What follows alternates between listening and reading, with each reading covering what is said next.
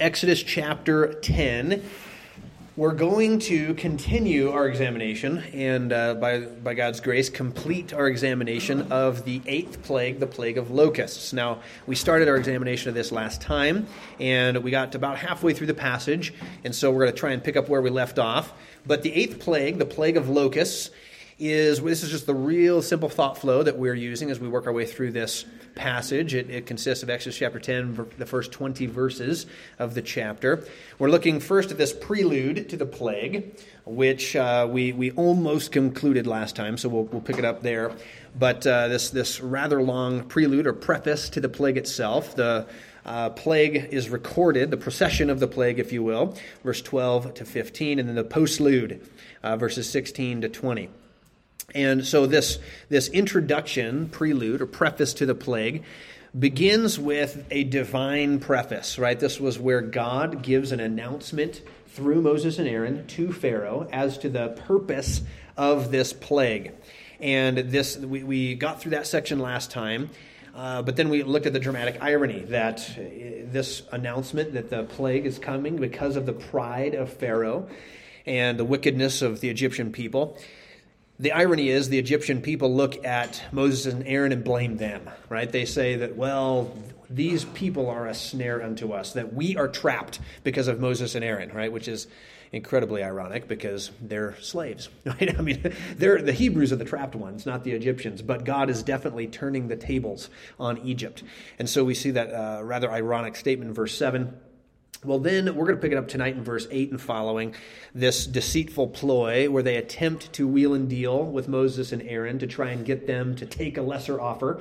And of course, that won't happen. Uh, Moses and Aaron will resist that, and so God brings the plague, uh, verse 12 and following. So, if you got your Bible, let's pick up the story in verse 8, and let's just reread that section, verses 8 through 11, and we'll examine it. All right, we'll take this, this uh, chunk by chunk. Verse 8 says, And Moses and Aaron were brought again unto Pharaoh, and he said unto them, Go serve the Lord your God. But who are they that shall go? And Moses said, We will go with our young, with our old, with our sons, with our daughters, with our flocks, with our herds will we go. For we must hold a feast unto the Lord. And he said to them, Let the Lord be so with you, uh, as I will let you go, and your little ones. Look to it, for evil is before you. Not so. Go now, you that are men, and serve the Lord, for that you did desire.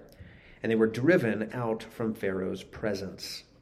Pause there. Now, again, this uh, try and recall that where this fits in the context. All right, I know last time we talked about this a little bit, but the end of verse six recorded a rather uh, abrupt break in protocol where Moses and Aaron, after making the announcement, they turn their back on Pharaoh and they march out of his court. Recall this.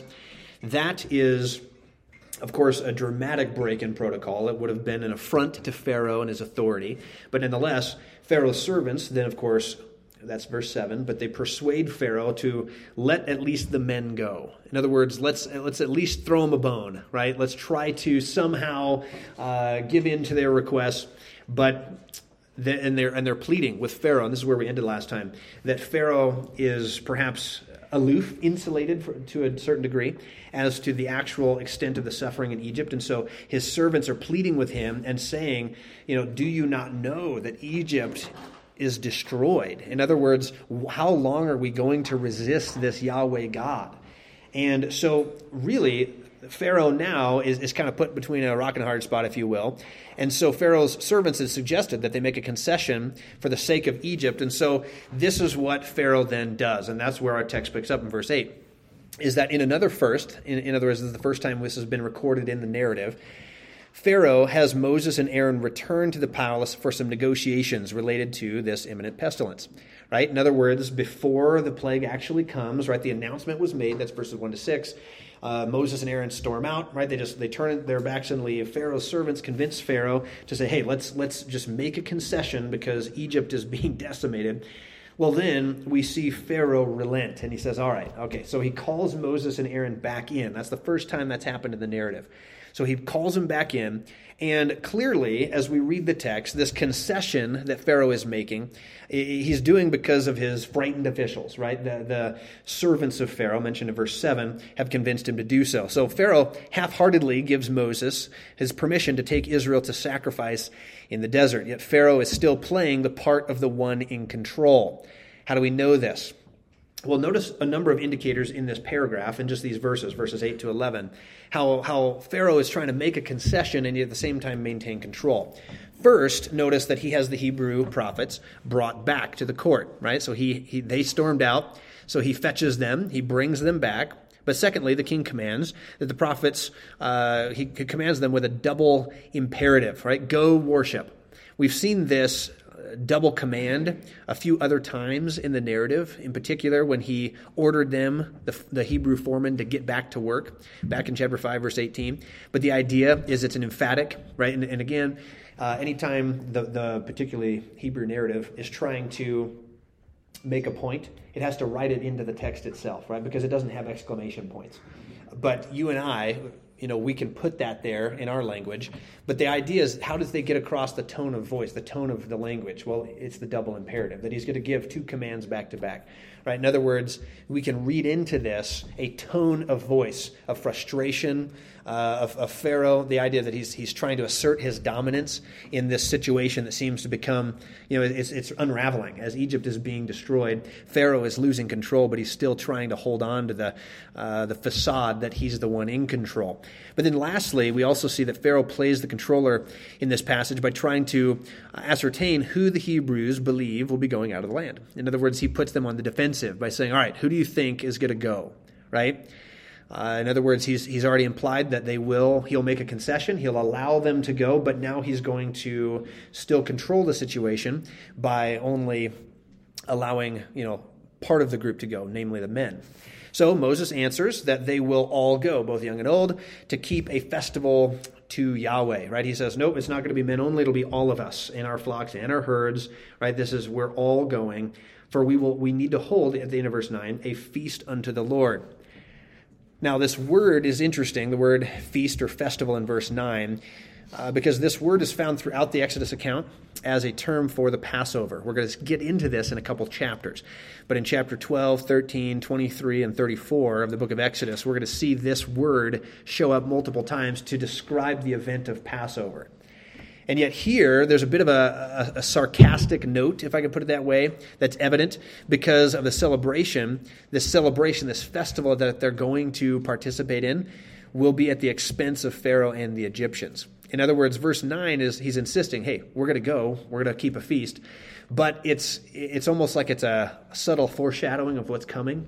It's like, yeah, they will keep a feast. In fact, later in the book, uh, this is going to become a rather emphatic point. The, this festival will become a yearly occurrence to commemorate the downfall of Egypt.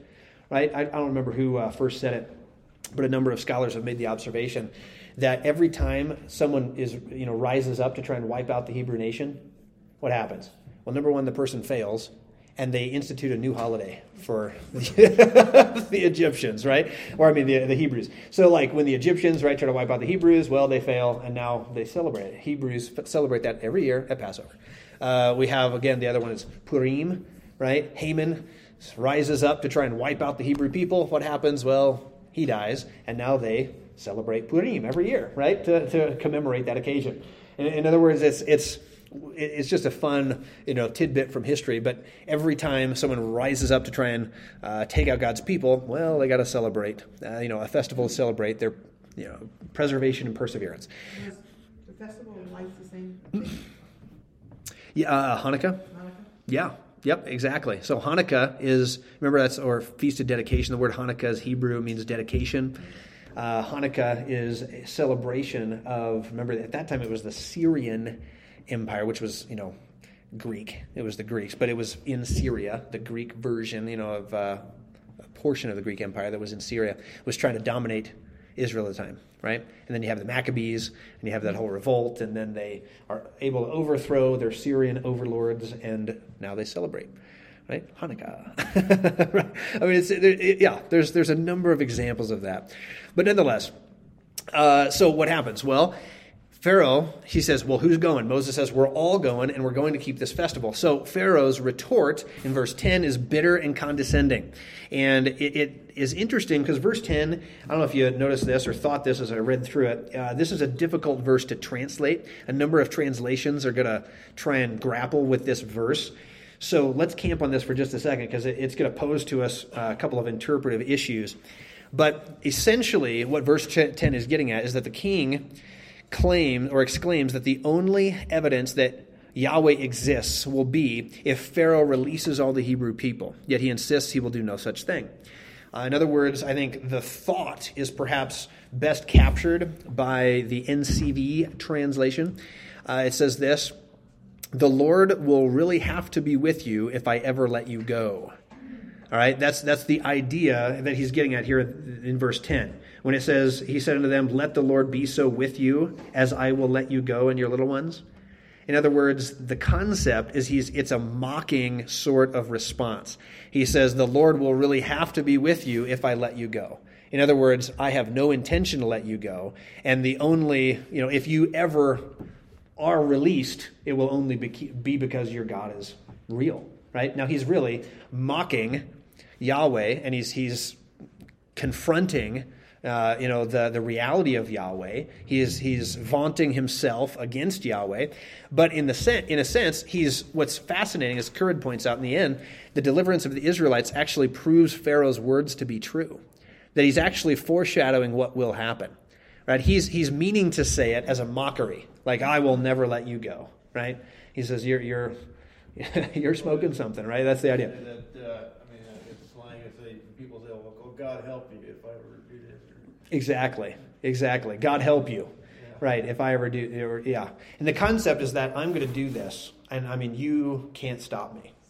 Right. And he says, your, your God will have to be with you if I ever let you go. Right. Because this will be a supernatural thing if you ever leave Egypt. Because I will never let that happen. That's what he's saying.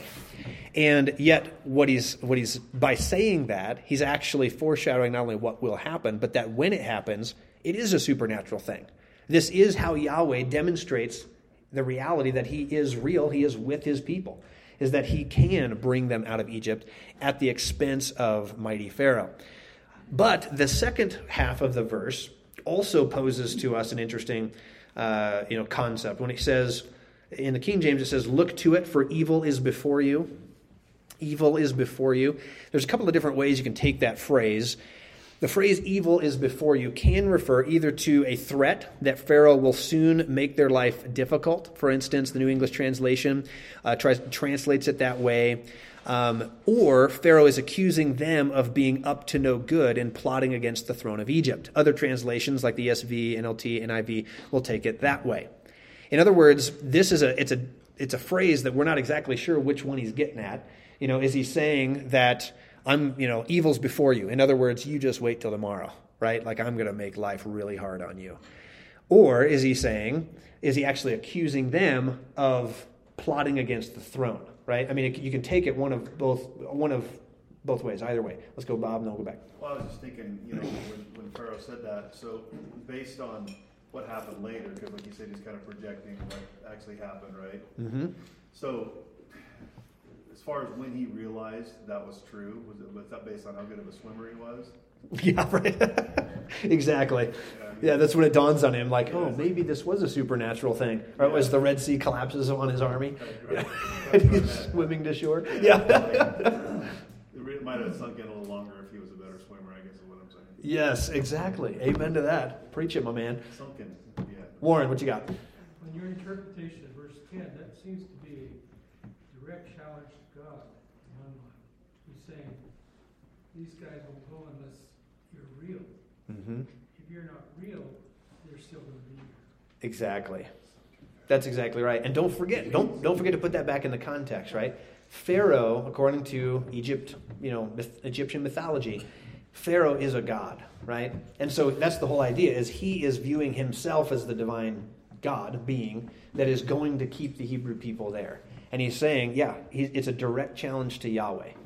That if Yahweh is real, only if Yahweh is real, and only if he is more powerful, will, will you know, Hebrews be delivered. And yet, when he and he means to you know say that as a mock, as a challenge to Yahweh, but it ends up being a prophecy that yes, the Hebrews are delivered, and yes, Yahweh is greater than Pharaoh. Exactly. So, but again, he's he's the and that that second phrase of the verse, "Evil is before you." You can take it either way. Um, that he's either accusing them of plotting against the throne, or he's threatening them all the the more. Which I think, at least in the context, uh, I tend to, I don't know. Either way makes good sense.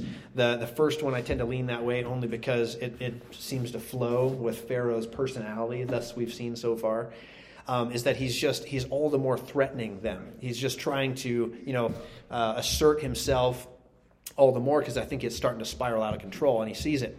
Yet this phrase may also be, uh, as some scholars point out, it may be a double entendre. In other words, a phrase that has a double meaning. For instance, the Hebrew word for evil is ra'ah, which it, this may actually be a Hebraized or Hebraized uh, form of the name of the Egyptian sun god, Ra. In other words, this Ra, one of the Egyptian gods, was particularly important when it comes to the Pharaoh of Egypt because it was uh, Ra was believed to be incarnated in the person of Pharaoh. In other words, if we take that phrase as a double entendre, and you wouldn't catch that unless you're reading in the Hebrew, then Pharaoh might be saying that Ra is standing in front of you. Uh, and thus, this would be another intimidation tactic. In other words, he's saying evil is before you, right? You can take that phrase as, hey, you know, I'm going to make life hard on you. Second, you're, you know, he's accusing them of plotting against the throne. Or third, he may actually be saying, Ra is standing in front of you. Who do you think you are? Right? Yahweh is no God at all. Ra is standing in front of you, right? And that's a rather provocative statement. It's an interesting way to take that phrase, you know, that he may be saying that. Um, but regardless of how you take those particular phrases, the point is that he's he's asserting his dominance. That's the point. He's he's coming back uh, to try and again assert that he's in control when, of course, he's not. So. This then, of course, is followed up. Pharaoh then does allow them to depart in the next verse, verse uh, uh, 11. But he says he'll let them depart only the men can depart, right? In other words, leave the women, the children, the flocks, the herds. And so, again, in this regard, the king has accepted the advice of his courtiers back in verse 7, but he's trying to, you know, give a concession, but he is trying to, to restrict it, right? Still control who goes, etc. Well, again, this, uh, the reason for such a restriction is obvious. Pharaoh is holding hostage the families of the Israelite men. He knows the Hebrew men would never abandon their families, and so he is still attempting to keep Israel in subjection. Right? He's saying, well, you can go, but he can uh, keep their families. Therefore, he's planning on them coming back. But then, what happens next? The end of verse 11, you can clearly see Pharaoh is upset because it says then that they were driven out from Pharaoh's presence.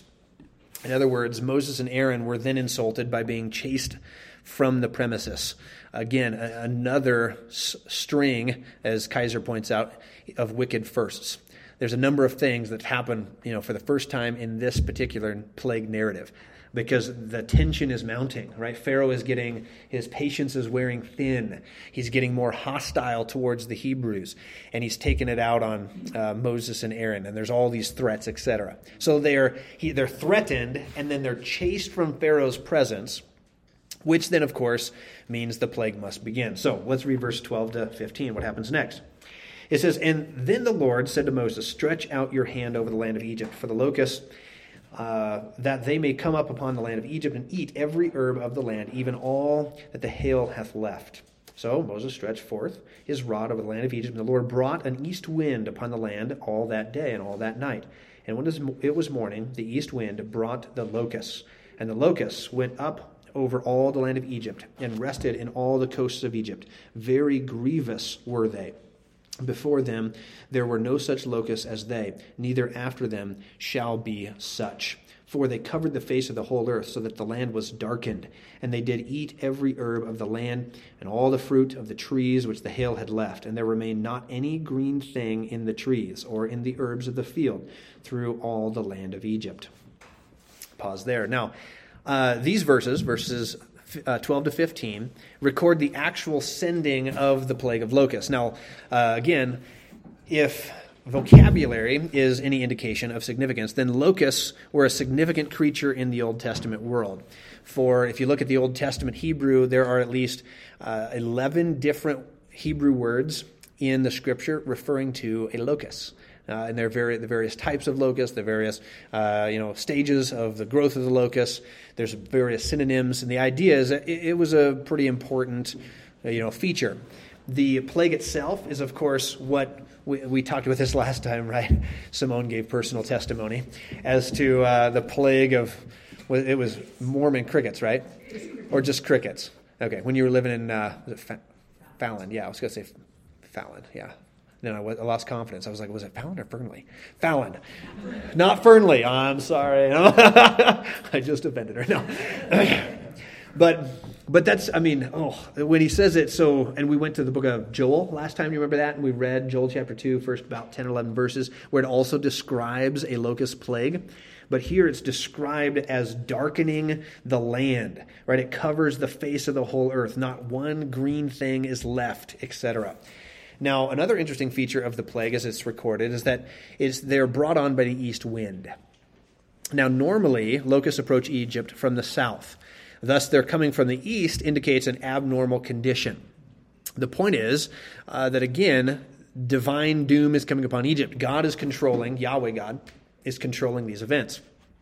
In destroying the vegetation, God not only left the land bankrupt, but he also triumphed over Osiris, the Egyptian god of fertility and crops. And last time we mentioned a number of other uh, gods that would be associated with the crops, etc. Osiris being one of the big gods uh, in the Egyptian pantheon. But nonetheless, Osiris is here being humiliated by Yahweh as he is uh, as Yahweh brings the plague of locusts and destroys all of the crops. So what what is interesting is the ruin described back in verse seven by Pharaoh's officers, if they thought that Egypt was already ruined back in verse 7, then as Wiersbe points out, then what was their opinion of the situation after locusts arrived? Right? They said it was the land is in ruin, according to verse 7, but then there were still some green things. There were still some fruit on the trees, apparently, but now there's nothing left at the end of verse 15. So the plague comes. God decimates the land of Egypt yet again. So what happens next? Well, then we have this kind of postlude to the plague, which is this is a pretty similar pattern. We see this with almost all the plague accounts. There's there's typically an introduction. It might be one or two verses, or in this case, like 11 verses. This is a recall the eighth plague is the second longest uh, plague account recorded up to this point. Right, the seventh plague was actually a little longer. The record of the seventh plague was, was longer. Then the, the uh, second longest up till now is the eighth plague that we're studying right here. And then, of course, that'll all be paled in comparison to uh, the tenth and final plague that, that gives several chapters, right? There's a lot of ink given to the, the tenth plague, the death of the firstborn. But nonetheless, after you have an introduction, then a record of the plague itself, then there's typically the response of Pharaoh, right? The postlude, if you will. So, what we're going to see in these just few verses is we're going to see Pharaoh repents, verses 16 to 18, and then Yahweh relents, verses 19 and 20. All right, so again, this is a pretty similar thought flow to what we've seen before, but there's greater degree of intensity. Recall that we've talked about this many times in our study, but the 10 plagues are going to be very repetitive in how they are, you know, laid out, like the introduction, the plague itself, the postlude. But uh, we we see a growing intensity in the plagues, not only in the devastation that the plague causes, but then also we're seeing an intensity in the relationship between Pharaoh, Moses, and Aaron. And we saw it at the prelude, right? The introduction to this plague. Moses and Aaron make the announcement, turn, walk out, right? That's the boldest we've seen them before Pharaoh. Pharaoh goes, fetches them, brings them back in, barks orders, and then chases them out, right? That's the most hostile we've seen Pharaoh up to this point. Obviously, things are getting intense. Well, we're, we're going to see a similar sort of reaction in the sense of just the, the growing in intensity sort of reaction when we get to uh, this, this postlude. So, verse 16 to 20, let's read it. It says, Then Pharaoh called for Moses and Aaron in haste, and he said, I have sinned against the Lord your God and against you. We'll come back to that, but that's the first time he said that. He says, Now therefore forgive, I pray you, my sin only this once, and entreat the Lord your God that he may take away from me this death only. And he went out from Pharaoh and entreated the Lord. And the Lord turned a mighty strong west wind, which took away the locusts and cast them into the Red Sea. There remained not one locust in the coast in all the coasts of Egypt. But the Lord hardened Pharaoh's heart so that he would not let the children of Israel go. So, of course, the stage is set for the ninth plague, which we'll get into next time. But notice in verses 16 to 18, it records Pharaoh's you know, quasi repentance. Now, in these verses, Pharaoh admits his guilt, he asks for forgiveness, and he requests prayer for the removal of the plague. All right? Now, what's interesting is that none of these factors was new. For instance, just pop back briefly, back to chapter 9, at the end of the seventh plague, uh, Pharaoh had a similar response, though his response is more intense at the uh, end of the eighth plague. But let me draw your attention back to chapter 9, verse 27 28. It says, What's that? Oh, was just reading that. Yeah. So it says, let's just reread it. It says, Pharaoh sent and called for Moses and Aaron, said to them, I have sinned this time. The Lord is righteous. I and my people are wicked. Entreat the Lord, for it is enough that there be no more mighty thunderings and hail, and I will let you go, and you will stay no longer. In other words, none of these factors that we see his, his admission of guilt, his asking for forgiveness, and his request for prayer for the removal of the plague none of these factors is new. Therefore, the reader has reason to retain some skepticism uh, about how long Pharaoh's apparent repentance would actually last and how genuine it actually was. In other words, we've seen this before, right? And so it's like we're the reader by now is becoming rather you know, insightful to the actual hard heart of Pharaoh. Yet on the other hand, there are at least three indications in these verses of a somewhat greater intensity in Pharaoh's attitude. All right, there's at least three different things. Can you spot them? Is there anything that stands out as we just read chapter 9, verse 27 to 28, and we read chapter 10, verses 16 to 18? Do you see what are some indications that there's a greater degree of intensity? In other words, Pharaoh's attitude is, is becoming a little bit more sober. Do you see any differences, any observations before I rattle them off? What's that? In haste. Okay, excellent. He said it in haste. That's good, yep. Uh, 16, Pharaoh called for Moses and Aaron in haste. Okay, good. Sense of urgency. I like that. He asked for forgiveness. Okay, he asked for forgiveness. Interesting. Yep, because he, he did admit sin last time, right? In verse in chapter nine, verse twenty-seven. But now he is, and he did admit, uh, I and my people are wicked, right? But now he's actually asking for forgiveness. All right, good. All right. He sinned against Moses and Aaron too. Okay, excellent, good. He's not only saying I, I sinned against the Lord, but against Moses and Aaron. All right, good. Yeah. So, you know, Pharaoh's being used by God to demonstrate something, correct? Yes. We're talking about. So if you look at, as in 27, he says he sinned, sinned, and then, you know, he keeps flip-flopping back and forth, and, and it's just, to me, it almost helps, kind of helps clarify, because in other places, I was just reading Second Chronicles about like, um, the whole Rehoboam thing, and then they went to the leaders of Israel, and then they repented, so then God didn't let them be destroyed by Egypt. So it kind of shows that if when people do repent, God's like, okay, Won't destroy you, and there's other places in Psalm and whatnot, but because he's being used for a different reason, he doesn't really get that observed consistency. You know what I mean? Yeah. Because God has a greater plan. So, and I just wonder if because Pharaoh sits there and he goes, "Oh, I sin," and then then he turns right around and does it again. I wonder if he's getting like because it's ramping up because he's getting like, "What's wrong with me?" Or maybe he's getting like this, "Why do I?" You know what I'm saying? And then his Mhm. servants can see like, "Hey, man." You know, they kind of questioned it. Right. In other words, there's a supernatural Yeah, hand like at the work. Dial, like he, he has no control over the dial of, you know, the beans are boiling and he's in them. Yeah, the beans are boiling and he's in them. Yeah, no, absolutely, and I think that's part of it, right? Is and I think again, we this is the first time in the eighth uh, plague here that we see Moses or Pharaoh's uh, servants actually intercede on behalf of Egypt. Like, you know, they're they're actually, and that's risky, right? I mean, they're risking themselves to go and actually say to Pharaoh, "Hey, maybe this is a bad idea. Maybe you should reconsider."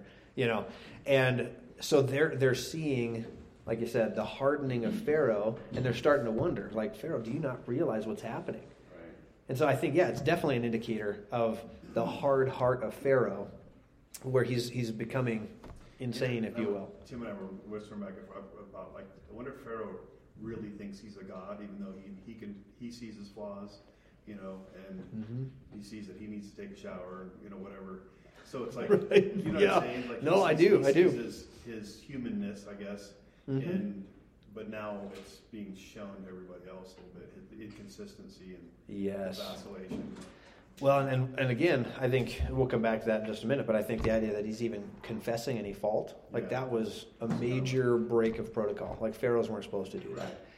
And so we do see a major, you know, you know, sense of, of defiance in his heart and mind, but I think a loss of confidence, in, you know, in his leadership by his own subjects. You know, they're yeah, he's he's coming unraveled, and you know, I I don't I, I can't answer that with any degree of certainty. But you ask, can, what is Pharaoh's own mindset? Does he actually believe he is a god? Yeah, it's just speculation.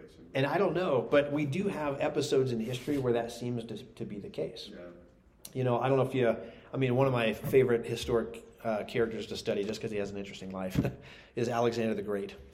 And you know, Plutarch's Lives, he writes about him, and I mean, there's just a lot of, but there's there's a very clear shift in Alexander's uh, life, and it's when he goes. You know, he had victory after victory after victory after victory. His he was leading the charge. His people, you know, his just he had the loyalty of his soldiers. Um, but then he goes down to Egypt, and there was a group of priests that declared him to be a god. And what's fascinating is that historically, there's you know his own subjects start describing, and later looking back, they they point to that moment where Alexander started being he acted different, you know, and like he started going a little insane, you know, he started becoming unravel. In other words, like maybe he drank his own Kool Aid, you know. I mean, yeah, he started believing. Yeah, he got drunk on his own power. And then some of his most loyal subjects, he ordered their death out of a fit of rage, and he, he ordered them killed. And I mean, he lost so much loyalty from his, you know, uh, and I mean, if you know the story, it's it's kind of a you know interesting story, but it, I think it illustrates at least that that is definitely possible. That people get to the point where they become drunk with power and they believe themselves, you know, they believe their own lie. In other words, um, and you know, just one more comment on that, and then we'll we'll move off of it. But uh, this question has come up several times in other past studies. But the question about Satan himself, in other words, what is Satan's mindset? Uh, you know, and I again, I, I I, can't say with any great degree of certainty, but I, I suspect uh, that because the question is always posed is like, if Satan knows that he can't win, why does he keep fighting? Like, why does he fight God? Okay, so there's several answers to that. Okay, so first answer, I got nothing to lose. I'm just gonna, you know, burn what I can and take it down with me. All right, so just out of spite, he's gonna keep fighting. Uh, second answer is that he actually believes he can win. Uh, why would he believe that? Two possible answers to that. First is what we're talking about, like he's drank his own Kool Aid. He believes his own lie. Like he actually thinks he can beat God. Um, but you know, it, it- do you remember our study of the you know paganism has this interesting idea. It's a very pagan idea, not a biblical one, but it's a it's called the, the doctrine of emanations, and it's this idea that there was one time a creator, and maybe there still is, but it took power out of him to create. Yeah. So he is now lesser than he once was. Know, you know, he drained some power and resources. And so, and not only that, but there's also a connected idea. The idea is the more worshipers you have, the more power you have. Right? So maybe Satan has actually believed his own lie, right? That if he gains enough worshipers, if he turns enough away from God, that he could actually gain enough strength and beat God, right? I don't know. I, I mean, I, I, it's just an interesting thought to think about the psyche of Satan, right? I mean, but nonetheless, Well, they say if you tell a, you know, you hear people say, if you tell a lie a lot enough times, you'll believe it. It's not a long time to tell a lie. that's right. That's right. He's been telling the lies a long time. Work. Maybe he's starting to believe them himself, Warren. if you look at a secular point, uh, you would say that Satan could assert that he was winning. Mm-hmm. He killed the Son of God, or had him killed, even though he was resurrected. You Look at all the countries of the world, the ones that are really ruled by um, servants of Satan. Mm-hmm. You look at the immorality that has prevailed even in our own country, and, and we're no longer a Christian country according to numbers. Uh, we're, a, we're a pagan country by majority. Um, you look at all the other countries in the world that are going to are willing to destroy themselves and destroy others. Mm. You would say, Satan could say, look over there, you know, just like he did to Jesus. Mm-hmm. Look over there at China. Look what I've done there. Look at Russia. Hey, look at Arabia the Mid East. Mm-hmm. Where is God successful? Maybe a little bit down there in Africa, but that's a, a real pit anyway. Yep. You know, even though some people are being saved there, it's a real pit. Where is God doing well? God, Satan could say, God's not doing well anywhere. Mm-hmm. As we look at our world, Mm-hmm. does that not add to, to someone's self-worth and sense of accomplishment and pride and, and feeling successful? Of course. Absolutely. No, I think so. And don't forget, you know, like coming back to this text, you're exactly right. I think Pharaoh, that would apply to Pharaoh. I mean, look at the, the strength, the antiquity of Egypt. Everybody fears Egypt, right? So just the, the, the idea of seeming success would continue to reinforce and feed that psychological, you know, thought that he's a god. That, you know, I'm powerful enough to resist Yahweh. Who is Yahweh? I don't know Yahweh. I've never heard of Yahweh, right? And so he's, he's, but he's obviously being introduced to Yahweh, but nonetheless. But yeah, I think you're exactly right. It's just that, that look at the numbers, look at the seeming success, and it's just reinforcing his pride and his arrogance and his, you know, willingness to resist Yahweh. You got a thought? I was just going back to that, um, clearly you are bent on evil, and that Pharaoh says, and then he, he drives them out. He thinks he's driving out the evil. He doesn't even realize that he's going against the only one who can drive out evil and, um, you know, That's and good. Jesus even having the authority to give other people that, um, power to drive out evil and stuff. And I was just thinking that is a, that's a pretty big head. And then right here, in the end, he kind of says, take the deadly plague away from me, where before he says me and my people. So it's, it's starting to, I think, Mm, become a that's more an interesting observation. realization that, Yep. you know, maybe I'm not the deity I thought I was. That's good. That's excellent. That's excellent. So, I, and I think you guys hit them all. I, I have a couple in the notes. You, you might even had a couple more. This is really good. But in other words, what are the what are the indications that he Pharaoh has a greater intensity in his attitude in this situation? Well, first he quickly, or who said in haste? Do you? Yeah. In, in, he, in haste, or he quickly summoned Moses and Aaron, thus rapidly reversing himself publicly relative to his final offer back in verse 11, right? That was supposed to be his final offer. But he's reneging on that, right? That he's, he's losing face in, in that sense.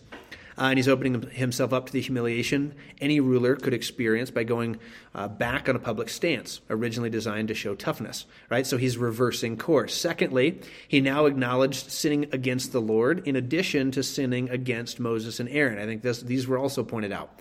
Whereas in the prior plague account, he merely acknowledged generally as having sinned or been wrong, right? Back in chapter 9, verse 27. Now he says, I've sinned against the Lord and against you guys, Moses and Aaron.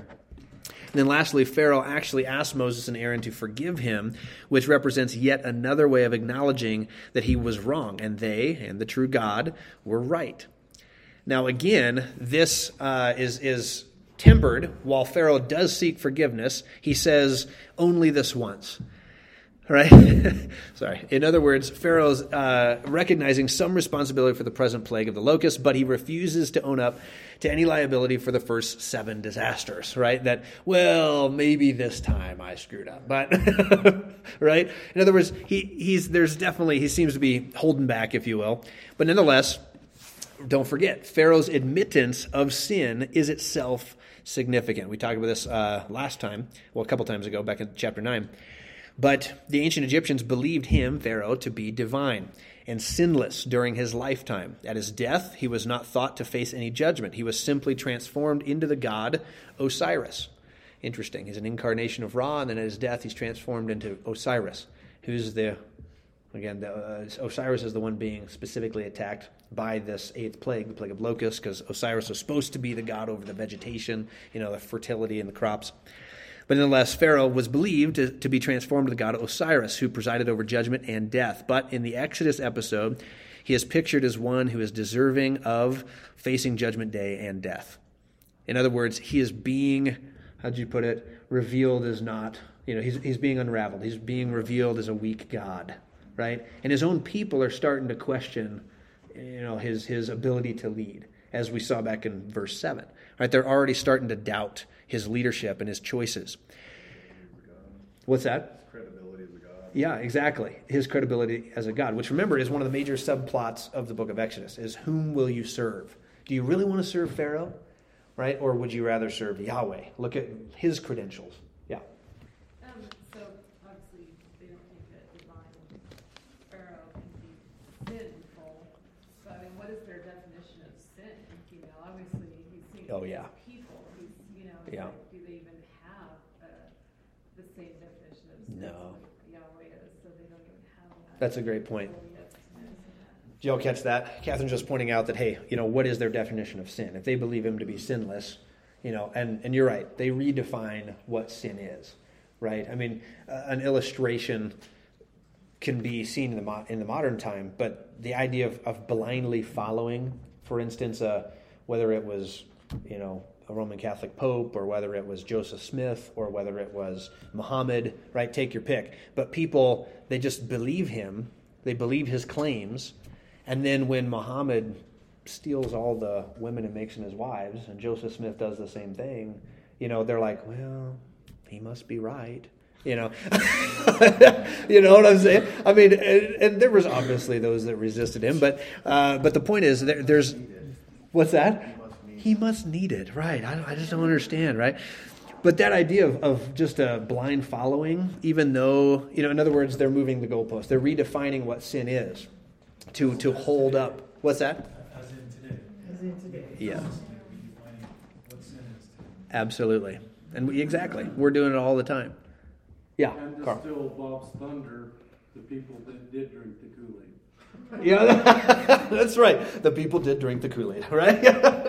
that's exactly right. Which is why, you know, the Bible tries to give so many, uh, you know, and Moses himself will be the guy that gives us so many guidelines on how to interpret a, the difference between a true and a false prophet, right? Because it, it's true, most people are sheep, right? And, and we, we just follow. And, and sometimes we do so without thinking and, and, and being in, in critical in a good way, critical of our leaders and where they're leading.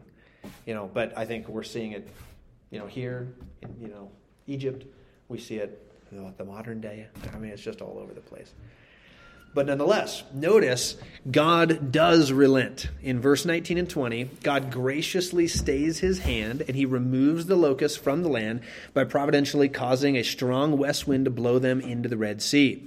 Now, again, linguistically, this will become important uh, only in the sense that we're going to see a very similar phrase appear later in Exodus 14. So by the time we get to the second time, our second reading of the book of Exodus, we, we read this phrase in a different way. If this was your very first time reading this, right, then you're just like, okay. But this is now your second time reading this, and you have the knowledge that God is actually later going to throw the Egyptian army into the Red Sea right? And it's like now you can see a foreshadowing. In other words, God is capable, right, of taking a vast army. Remember the book of Joel. The locusts are likened to a vast army. And God can take the army and throw it into the Red Sea. And he's going to do it again with the Egyptians. And so, the, and that's, we talked about that a little bit in men's group, a little bit. But the idea of, of reading the scripture uh, the first time right? And then you read it a second or a third or a fourth time, and there's there's so many things that you can see later that you didn't see the first time. Why? Well, sometimes it's because you know the end of the story, and so you're seeing now foreshadowings, you're seeing connections, you know, earlier in the text that you didn't see the first time, and that's one of the you know things that makes the Bible so fun to to read and study, etc. But nonetheless, um, I mean, you tell me. I, I got a couple points, but I don't want to. You know, I, I want to hear what you guys your big takeaways. But when you when you think through this eighth plague, and you look in particular, I'm, I'm fascinated by this dynamic between Moses and, and Aaron and Pharaoh and this relationship and this tension, and you know, it's it's it's fascinating. But nonetheless, what are your big application points that you take away from this? What are you seeing?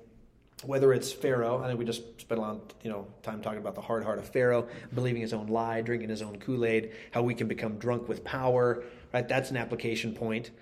In other words, look at this plague from the perspective of Pharaoh and see how we can practically see how that can happen to us. It can happen to anyone. Um, but what else are you seeing? I mean, I think we can look at it from the perspective of Pharaoh's servants, right? We talked about that, that they're losing confidence in this God Pharaoh. What, what else do you see? So it really just reminds me of people who become become very very famous, like, like Elvis Presley, Justin Bieber, whoever it is, and all of a sudden they change in what they think will affect them, and they think that they can do all these drugs and live this lifestyle, and other people die from that, but they would never.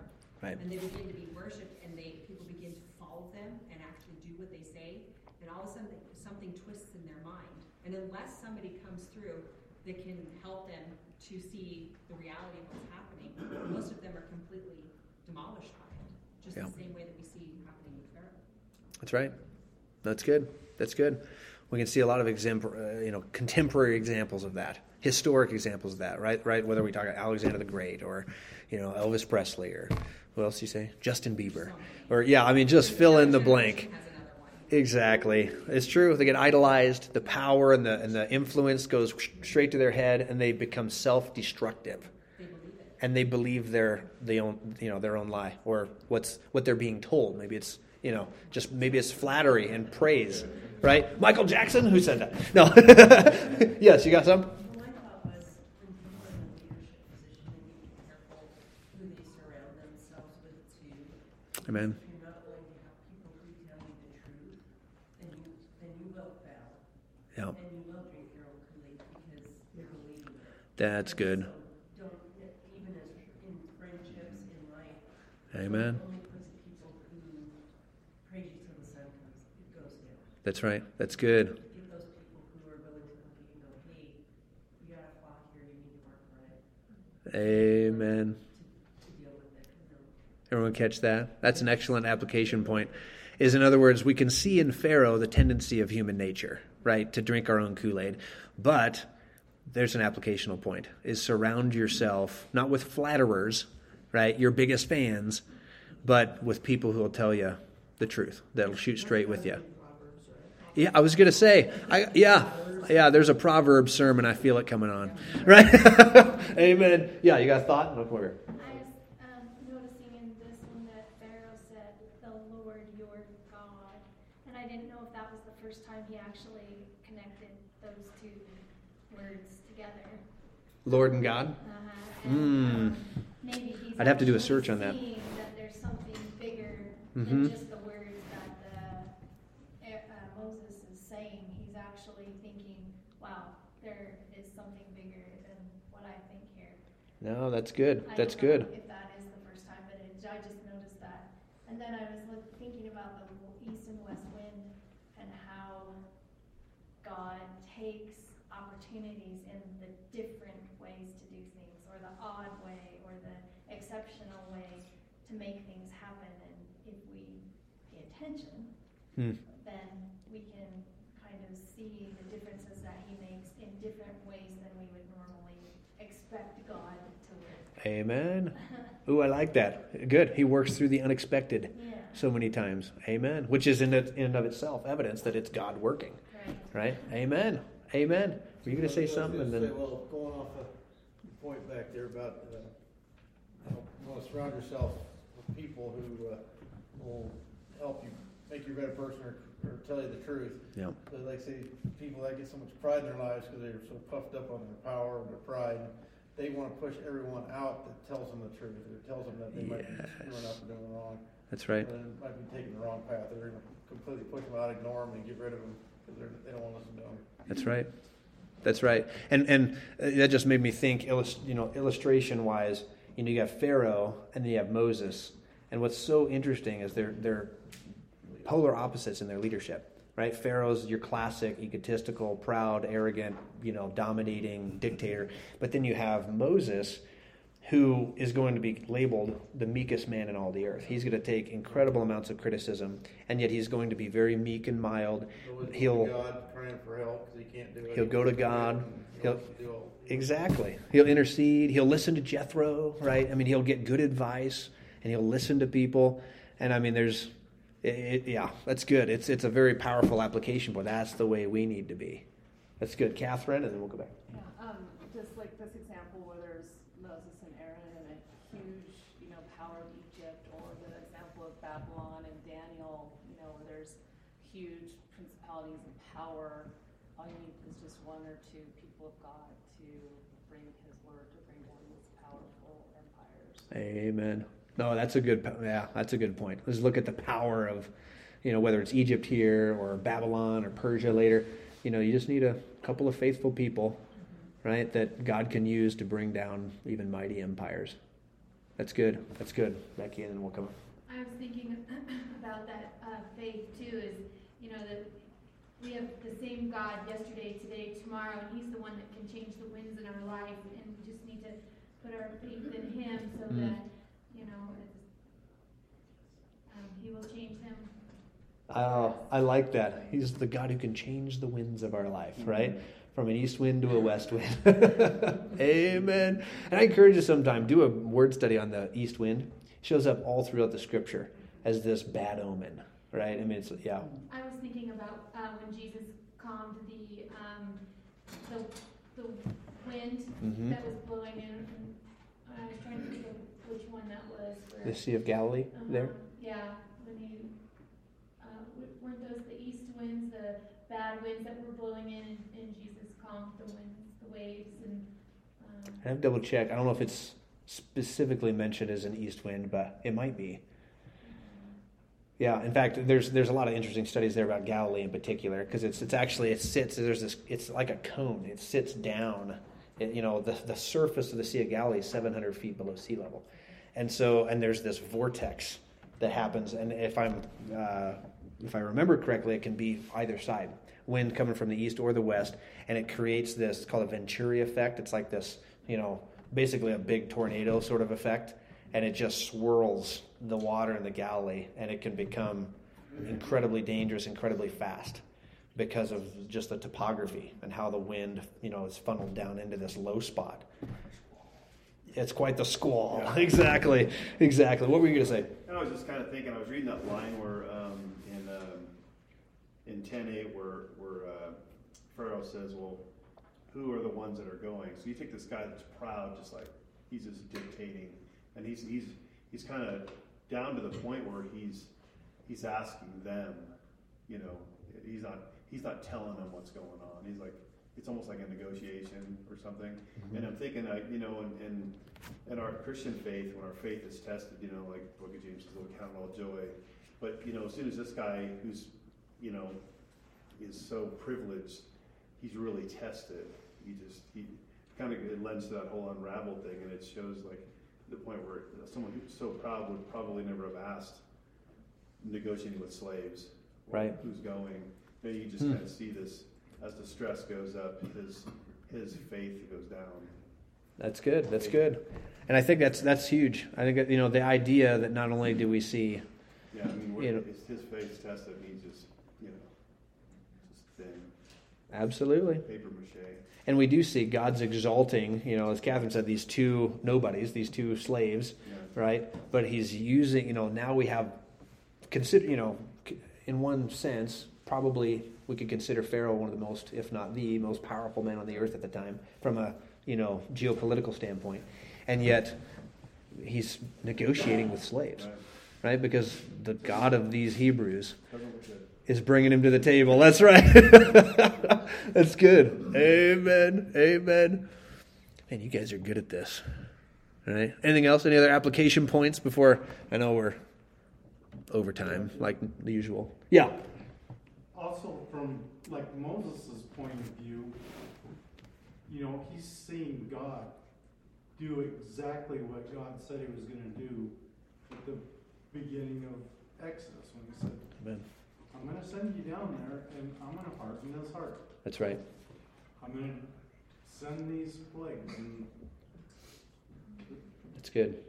but I think he's going to need his faith to be built in order for him to lead those stiff necked.